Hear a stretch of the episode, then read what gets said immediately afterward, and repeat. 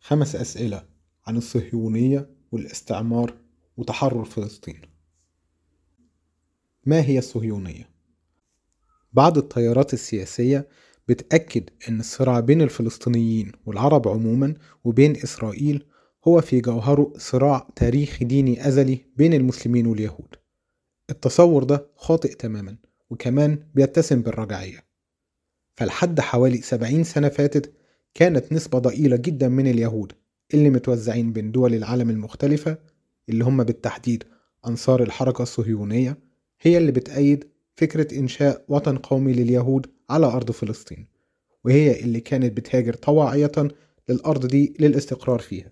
أما غالبية يهود أوروبا واللي حولهم التوسع الرأسمالي إلى عمال فكانت شايفة إن خلاصها من الاضطهاد والظلم الواقع عليها في انتصار الثورة الاشتراكية العالمية. الصهيونية عمرها ما كانت فكرة دينية. فمؤسسين الصهيونية وعلى رأسهم تيودور هرتزل ما كانوش رجال دين إنما كانوا علمانيين ورجال سياسة. والصهيونية نشأت كتيار سياسي رجعي في أواخر القرن ال19 في أوساط البرجوازية الصغيرة اليهودية في وسط أوروبا وبين يهود أوروبا واللي كان أغلبيتهم في الوقت ده عمال وفقراء. كانت الصهيونية حركة أقلية وبالتحديد الأقلية من متوسطي الحال من اليهود واللي كانوا خايفين بسبب مصالحهم الطبقية من الاشتراكية وثورة العمال. ولكن الصهيونية نجحت مع الوقت إن هي تكسب لصفوفها أنصار أكتر من اليهود واستطاعت للأسف إن هي تتحول لحركة ذات نفوذ في مرحلة صعود النازية والفاشية قبل الحرب العالمية الثانية. فمع زيادة الهزايم اللي حصلت للثورات والانتفاضات العمالية في الدول الرأسمالية المتقدمة ومع زيادة التهديد النازي العنصري لليهود بدأت أعداد أكتر منهم تتعاطف مع الصهيونية وعلى الرغم أن معظم اليهود ما كانوش تحولوا إلى كوادر في الحركة الصهيونية إلا أن غرف الغاز والمحارق الجماعية أثارت رعبهم وخلتهم يفكروا بطريقة رجعية إلى الحد اللي خلاهم يميلوا إلى حل دولة إسرائيل كبديل عملي عن هتلر والفاشية ماذا عن دولة إسرائيل؟ دولة إسرائيل هي التجسيد المادي على أرض الواقع للصهيونية بكل التوحش والقبح بتاعها. في 15 مايو من سنة 1948 تم إعلان تأسيس دولة إسرائيل وكان إعلانها هو تتويج لنص قرن من المناورات والمؤتمرات من جانب القادة الصهاينة وحلفائهم من الدول الاستعمارية الكبرى. التحالف بين الحركة الصهيونية والإمبريالية كان بيعكس المصالح الاستراتيجية بين دول كبرى بتدور على كلب يحرس مصالحها المتزايدة في الشرق الأوسط وخصوصا بعد اكتشاف البترول واعتماده كمصدر للطاقة. وبين حركة سياسية رجعية كانت بتدور عن حليف قوي لتحقيق مصالحها. وباعتبار الصهيونية حركة استعمار استيطاني عنصرية فإن تأسيسها كان ملازم لتطهير عرقي على نطاق واسع جدا للشعب الفلسطيني المحتل. وفي سنة نشوء الدولة الجديدة 1948 نفذت عصابات الصهيونية مذابح وحشية ضد الشعب الفلسطيني علشان يراقبوه وإجباره على الرحيل خارج أرضه اللي عاش فيها وزرعها وأكل من خيرها على مدى قرون طويلة جدا. وأشهر المذابح دي وأكثرها وحشية هي مذبحة دار ياسين واللي راح ضحيتها 300 فلسطيني أعزل على إيد العصابات الصهيونية المسلحة. ومن أول يوم لنشأتها بتلعب إسرائيل دور قلعة الرجعية والثورة المضادة في المنطقة العربية. وبتدعمها الولايات المتحدة بأي تحفظ ملوش مثيل. فإسرائيل بتحصل من أمريكا على أكبر دعم اقتصادي وعسكري وإسرائيل عندها مساندة سياسية وإعلامية ما حصلش عليها أي نظام استعماري في التاريخ. ومن الكفاية إن إحنا نذكر إن الدولة التي بتقطع أطراف الفلسطينيين واللي بتجوعهم وبتحاصرهم واللي قصفت وغزت واحتلت كل الدول المجاورة ليها وكمان قصفت بعض الدول الأخرى زي العراق وتونس إن الدولة دي بيتم تصويرها في وسائل الإعلام العالمية كواحة للديمقراطية في بحر من العنف المعادي اللي ملوش أي مبرر على كلامهم غير الهمجية العربية المتأصلة. كيف نشأت وتطورت المقاومة الفلسطينية؟ زي ما الرأسمالية بتخلق العمال اللي بيحفروا قبرها فالاستعمار بيخلق الأجيال المتتالية من حركات المقاومة اللي برضه بيحفر قبوره. اتولدت حركة المقاومة الفلسطينية قبل انتصار وتأسيس دولة إسرائيل. ففي العشرينيات من القرن العشرين كانت فلسطين تحت الانتداب البريطاني وتحت الانتداب وعلشان تقاومه ظهرت حركات جماهيرية متصاعدة وكانت ذروة ظهور الحركات الجماهيرية هي ثورة 1936 في الثورة دي اختلط الإضراب العام مع حركة المقاطعة وكمان اشتباكات في الشوارع وثورة 1936 ما اتهزمتش إلا بعد تحالف الرجعية الفلسطينية واللي كانت متمثلة في القوى السياسية اللي بتعبر عن كبار الملاك مع الاستعمار البريطاني ومع الأفواج الأولى من العصابات الصهيونية. ومن ساعة التاريخ ده كانت المقاومة الفلسطينية بتعكس التناقضات الطبقية اللي جوه داخل المعسكر الفلسطيني في حد ذاته. وبكده كانت كل طبقة من الفلسطينيين فاهمة المقاومة وشايفاها بشكل مختلف عن باقي الطبقات. الخلافات دي اتعمقت مع تأسيس دولة إسرائيل وبعد ما معظم الشعب الفلسطيني اضطرد بره أرضه. وإذا كانت الصهيونية ما فرقتش بين الفلسطيني الغني المالك وبين الفلسطيني الفقير المعدم لما طردت الجميع بكل وحشاه من أرضهم كان اللي بيحدد مصير الفلسطينيين هو اختلاف الطبقات فكان مصير كل طبقة مختلف عن التانية. فكبار ملاك الفلسطينيين نجحوا إن هم يسبقوا الأحداث ونقلوا أو سيلوا ثرواتهم للدول العربية المجاورة وبكده تحولوا إلى رأس ماليين كبار في الدول العربية اللي هاجروا ليها.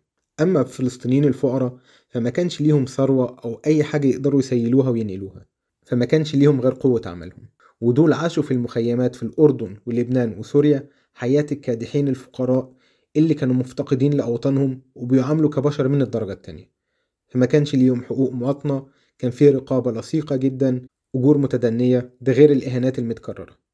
الاختلاف الطبقي ده هو أصل الاختلاف بين التيار المهادن والتيار المتشدد في أوساط الحركة الوطنية الفلسطينية. التيار المهادن بيسعى للدولة المستقلة ولكن بدون ثورة وبدون تصادم مع الأنظمة العربية وبدون صدام مع الإمبريالية. بل بالعكس عنده استعداد يتحالف معها أما بالنسبة للثوريين الراديكاليين فشايفين إن الثورة هي المخرج. وفي ستينيات من القرن العشرين ظهر التناقض ده وبقى اسمه الحمائم والصقور. وظهر عدد من المنظمات السياسية للمقاومة زي حركة فتح الجبهة الشعبية لتحرير فلسطين الجبهة الديمقراطية لتحرير فلسطين وغيرهم. وكانت فتح هي المنظمة الأكبر والأكثر تأثيرا. وكمان اللي لعبت دور الحمائم وعشان كده كسبت تأييد الأنظمة العربية وسندت خطها السياسي واللي كان بيقول عدم التدخل في الشؤون الداخلية للدول العربية. أما الجبهة الشعبية والجبهة الديمقراطية فكانوا بيمثلوا مع بعض التيار الوطني الراديكالي واللي كان متأثر بأفكار الاستالينية وخطها السياسي. وعلى كل حال فالأنظمة العربية نجحت واللي كانت خايفة من تصاعد المقاومة ومن تأثيرها على استقرارها السياسي نجحت في احتواء المنظمات الفلسطينية وفي توحيدها تحت مظلة منظمة التحرير الفلسطينية. واللي بقت من وجهة نظر الطبقات الحاكمة المتحدث الشرعي والوحيد باسم الشعب الفلسطيني. وعلى الرغم من الصدامات المتكررة بين منظمة التحرير وعدد من الأنظمة العربية واللي كانت حاسة بتهديد المقاومة الفلسطينية ليها في بعض المراحل إلا إن المنظمة قدرت تحافظ بشكل عام على خط مهادن وكان جوهره هو الوقوف ضد أي تصاعد ثوري بشكل واسع في حركة نضال الشعب الفلسطيني. وفي أواخر الثمانينات وبالتحديد سنة 1987 اتقدمت حركة المقاومة الفلسطينية خطوة واسعة جدا إلى الأمام. وفي ديسمبر سنة 1987 انطلقت الانتفاضة الفلسطينية الأولى. ومن خلال الانتفاضة دخل الجمهور الفلسطيني إلى مسرح التاريخ من جديد وبدأت ثورة الشعب الفلسطيني اللي جاية من تحت تلعب دور حاسم في إعادة رسم خريطة التوازنات سواء في الداخل الفلسطيني أو على المستوى الإقليمي والدولي كيف بدأت عملية السلام؟ وما هو مضمونها الحقيقي؟ عملية السلام ما بدأتش في سنة 1991 سنة مؤتمر مدريد ولكنها بدأت بعد انتهاء حرب 1973 يمكن كمان قبل كده فالأنظمة العربية ما كانتش داخلة الحرب أصلا علشان تدمر دولة إسرائيل وما كانش هدفها هو التحرير الشامل للأراضي المحتلة وفي القلب منها فلسطين ولكن دخلتها من أجل إنها تحرك القضية على حسب تعبير السادات. وتحريك القضية معناه توجيه رسالة قوية لأمريكا الحليف المأمول واللي كان بيمتلك على كلام السادات 99% من أوراق اللعبة. وكانت الرسالة الموجهة لأمريكا إن هي ما تتجاهلش مصالح البرجوازيات والنظم العربية وإن هي تحطها في حساباتها جنبا إلى جنب مع مصالح إسرائيل. والأنظمة العربية المهادنة والمعتدلة نجحت إلى حد كبير في اللي كانت عايزاه. فمن ساعتها وأمريكا بتحط مصر والسعودية في اعتباراتها الاستراتيجية بالنسبة لمنطقة الشرق الأوسط كحليفين مهمين لابد من الحفاظ على استقرارهم. وبعد حرب أكتوبر سنة 73 دخلت مصر في مفاوضات سلام مع إسرائيل وقدرت من خلال تحالفها مع الإمبريالية والخدمات اللي اتقدمت ليها إن هي توقع معاهدة سلام مع الدولة الصهيونية. وقدرت أمريكا بعد ربع قرن من سنة 1977 سنة زيارة القدس المشهورة بتاعت السادات إن هي تهيئ الظروف وقدرت تقنع وساعات تجبر أنظمة محورية كمان في المنطقة إن هي تدخل عملية سلام مع إسرائيل. وجات اللحظة المناسبة في أوائل التسعينيات بعد ما وقع الاتحاد السوفيتي. وبقت الساحة الدولية ممهدة قدام القوة العظمى الوحيدة علشان تسيطر بشكل كامل على الوضع في الشرق الأوسط. وهنا بدأت عملية مدريد واللي شاركت فيها منظمة التحرير الفلسطينية واللي طلع في الآخر منها اتفاقيات أوسلو المشهورة. سلام أوسلو ما جابش أي حاجة للشعب الفلسطيني أو بمعنى أصح للفقراء الفلسطينيين في المخيمات وزاد قهر جيش الاحتلال وتصاعدت البطالة والفقر فضل على حاله. المستوطنات اتوسعت واللاجئين ما رجعوش على أرضهم وما حصلوش على تعويضات. كل ده وجه عليه كمان سلطة عرفات بقمعها وفسادها وخدماتها اللي كانت مبهرة للاحتلال الصهيوني وكانت أوسلو بالنسبة لجماهير فلسطين مجرد لعنة ونقمة واللي كانت شايفاها الجماهير وبتبلعها على مدار سبع سنوات على الأقل اتفاق ورا اتفاق وحكومة إسرائيلية ورا حكومة ومؤتمر قمة ورا مؤتمر قمة. وهنا ممكن يطرح السؤال ليه كان السلام فيه كتير من المشاكل دي؟ وليه كانت أوسلو في تجربة الجماهير أكتر مرارة من الحرب؟ وليه قدرت أمريكا وتحالف الإمبريالية العالمية إن هم يسووا الأمور في العديد من المناطق التانية ولكن الوضع في الشرق الأوسط كان بيزيد سوء. ده نقدر نفسره إن أمريكا كانت بتحافظ على مصالحها في المنطقة. ده غير الخط المهادن والمتواطئ اللي مشت عليه منظمة التحرير الفلسطينية والبرجوازيات العربية. فأمريكا شايفة إن إسرائيل وتفوقها وأمنها وسلامتها بيمثلوا الضامن الأساسي لمصالحها في المنطقة. وعشان كده مستحيل أمريكا تقبل بتسوية سياسية بتهدد ولو بمقدار صغير الهيمنة الاستعمارية الإقليمية لإسرائيل وده بيترتب عليه إن هي بترفض تماما أي صيغة للسلام تخلق دولة فلسطينية تتمتع بقدر ما من الاستقلال والقوة اللي بيسمح ليها في ظروف غير متوقعة إن هي تهدد سلام دولة إسرائيل ما هو الحل الاشتراكي للقضية الفلسطينية؟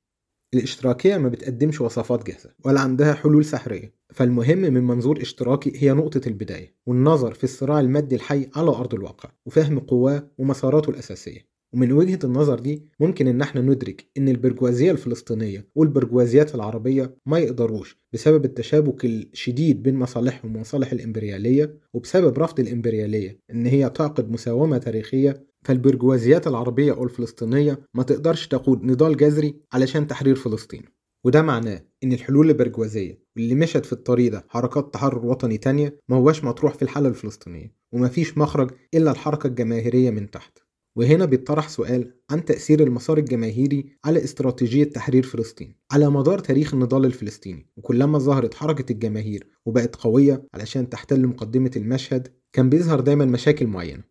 فالجماهير الفلسطينية كانت بسبب سياسات الفصل العنصري لدولة إسرائيل وبسبب ضعف الطبقة العاملة الفلسطينية مش قادرة الوحيدة إن هي تواجه الصهيونية الجبارة المدعومة بالإمبريالية العالمية. الانتفاضة كانت وما زالت بتقدر دايما إن هي تهز إسرائيل وإن هي تغير الخطط والحسابات وإن هي بتقوي الصراع الطبقي في المنطقة. لكنها ما تقدرش الوحيدة إن هي تحطم الصهيونية. وعلشان كده فمهم جدا من أجل تحرير فلسطين هو توسع الانتفاضة علشان تصبح ثورة أشمل بتضم دول عربية تانية بطبقاتها العاملة ليها مصلحة أكيدة في مواجهة كلب حراسة مصالح الإمبريالية في المنطقة. والتاريخ هو اللي هيظهر لينا إزاي تطور النضال العمالي إن هو يقدر يفصل ما بين قضية انتصار الثورة دي وتحقيق أهدافها حتى النهاية واللي هتكون مزيج من القضاء على الدولة الصهيونية والقضاء على سلطة الاستغلال الرأسمالي وبناء المجتمع الاشتراكي في المنطقة بحالها. موقفنا ضد الصهيونية ومش ضد اليهودية. الاشتراكية الثورية كانت وما زالت أكثر القوى جذرية وصلابة في مواجهة الصهيونية. فاحنا كاشتراكيين ثوريين مش بس بنناضل عشان نخلق دولة فلسطينية ولكن علشان نوصل للتحطيم الشامل للدولة الصهيونية وكمان علشان نبني مجتمع اشتراكي جديد بتتساوى فيه حقوق العمال والكادحين من كل الأديان سواء مسلمين أو مسيحيين أو يهود ويقدروا يتحرروا من كل صور الاستغلال والاضطهاد. الطريق الثوري علشان نحقق الهدف ده هو توسيع نطاق النضال الفلسطيني علشان يبقى ثورة شاملة بتربط ما بين الكفاح ضد الصهيونية والإمبريالية بالكفاح ضد الطبقات الحاكمة العربية المستغلة والقمعية واللي بتتحالف مع الصهيونية واللي بيدعموها. وعلى الأساس ده فإحنا كاشتراكيين ثوريين بنقف بكل وضوح قصاد إن معركتنا ضد الصهيونية تتحول إلى عنصرية ضد اليهود. والمسؤولين عن الانحراف وتحول الصراع ده هي الدعاية الرجعية في صفوف الجماهير العربية. واللي بتصور بسبب أفكارها الرجعية البرجوازية الصغيرة إن هو صراع ما بين المسلمين واليهود. وهنا بنأكد إن العدو الحقيقي لحقوق الأمة الفلسطينية والجماهير في المنطقة العربية هي الدولة الصهيونية والإمبريالية الأمريكية. القوتين دول بيسعوا وبسبب مصالحهم الاقتصادية والسياسية المتشابكة إنهم يهيمنوا على المنطقة وبيشتغلوا على سحق الثورة الجماهيرية والعمالية. إسرائيل وأمريكا بالإضافة إلى الطبقات الحاكمة في المنطقة بيستفيدوا من انحراف المعركة إلى غير هدفها الحقيقي وإن هي تتحول إلى معركة عنصرية تفرق صفوف المضطهدين وتشتت جهودهم. وبالرغم من أن التأثير الفكري للصهيونية طاغي في أوساط اليهود إلا أن هو من الثابت من خلال تجربة التاريخ أن المصالح الاستراتيجية للمستغلين والمضطهدين اليهود بتتقابل مع المصالح الاستراتيجية لكل المستغلين والمضطهدين في العالم. ومن ضمنهم على رأسهم الأمة الفلسطينية المقهورة. شعارنا لازم إن هو يكون التأييد الكامل للمقاومة الفلسطينية والنضال إن هي تتوسع وتكون أعمق بحيث إن هي تكون ثورة لكل المضطهدين والمستغلين في المنطقة. والكفاح ضد أي مسعى لتشتيتها في انحرافات عنصرية بتكسر وحدة نضال المقهورين من كل دين أو عقيدة أو لون.